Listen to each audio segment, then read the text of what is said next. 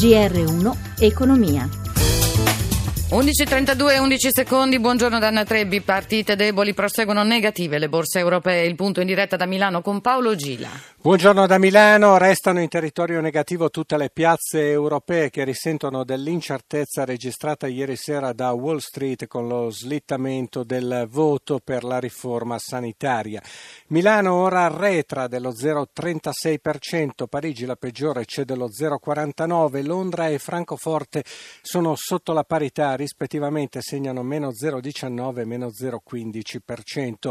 Le vendite a Piazza Fari colpiscono soprattutto i titoli del comparto bancario, mentre resistono con il segno Positivo realtà che avevano già guadagnato terreno ieri come Ferrari in progresso di un ulteriore punto e mezzo. Bene anche il Sole 24 ore che continua la sua marcia più 4%, stabile lo spread sul mercato secondario dei titoli di Stato, rendimenti dei BTP a 10 anni al 2,25%, rapporto di cambio euro-dollaro intorno a quota 1,08. Grazie Gila. Costruire l'Unione Europea del futuro secondo gli obiettivi di sviluppo sostenibile approvati nel 2005 da tutti i paesi del mondo. Lo propone Europe Ambition 2030, neonata coalizione tra 14 organizzazioni so- della società civile. Massimo Giacomini ha intervistato Enrico Giovannini, già ministro del lavoro, portavoce dell'Alleanza Italiana per lo Sviluppo Sostenibile, tra i promotori dell'iniziativa. Nasce una coalizione di organizzazioni importanti della società civile europea che dicono ai governi, al Parlamento europeo bisogna essere più ambiziosi. Nel momento in cui si ripensa l'Europa bisogna mettere al centro gli obiettivi di sviluppo sostenibile. Lo fate con una lettera, alle volte le lettere non hanno un buon esito. Il Parlamento e il Consiglio europeo devono reagire entro giugno alla comunicazione che giudichiamo debole da parte della Commissione europea che disegnerà il futuro delle politiche europee. Quindi la nostra iniziativa iniziativa è perché i governi dicano alla Commissione non basta, bisogna fare di più e quindi non è solo la lettera ma una mobilitazione generale dei cittadini. Europa protagonista dello sviluppo, di quale Europa parliamo? Di un'Europa molto più forte e coesa. L'articolo 3 del trattato dice che uno degli obiettivi dell'Europa è lo sviluppo sostenibile ed è stata l'Europa campionessa di sviluppo sostenibile per molti anni. Adesso sembra che invece la Cina sia più orientata e più forte verso la decarbonizzazione, verso la transizione ecologica, ma anche nel momento in cui nella selezione dei suoi politici migliori mette le disuguaglianze, è evidente che dà un segnale che lo sviluppo sostenibile non è solo una questione ambientale.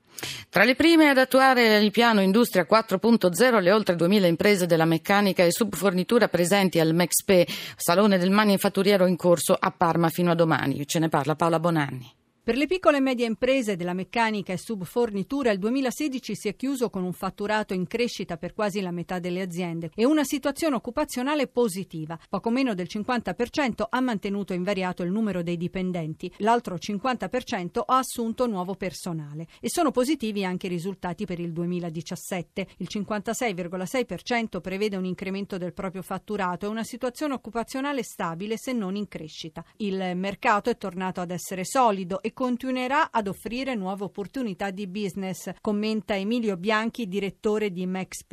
Il mercato si è consolidato, è tornato ad essere fiducioso e quindi gli imprenditori vedono il 2017 come un anno di svolta e di investimenti su innovazione tecnologica. Ma come farlo? Partendo da quello che sta facendo il governo con eh, l'iperammortamento, quindi la robotica collaborativa, il cloud manufacturing, l'automazione di macchina, sono tutte tecnologie iper ammortizzabile e quindi faranno l'investimento nel 2017 oltre il 50% di imprenditori. Sono numeri che ci danno un segnale di svolta. Economia in lutto per la scomparsa di Giacomo Vaciago, aveva 74 anni ed era malato da tempo, una vita alla Cattolica di Milano, prima come studente, poi come ordinario di politica economica e direttore dell'Istituto di Economia e Finanza. Vaciago è stato anche consigliere economico del Tesoro dall'87 all'89, della Presidenza del Consiglio dal 92 al 93 e recentemente del Ministero del Lavoro. Lunedì i funerali a Piacenza. E GR1 Economia si ferma qui. Assistenza Cristina Pini, regia Luciano Pecoraro, Danna Trebi, buon proseguimento d'ascolto.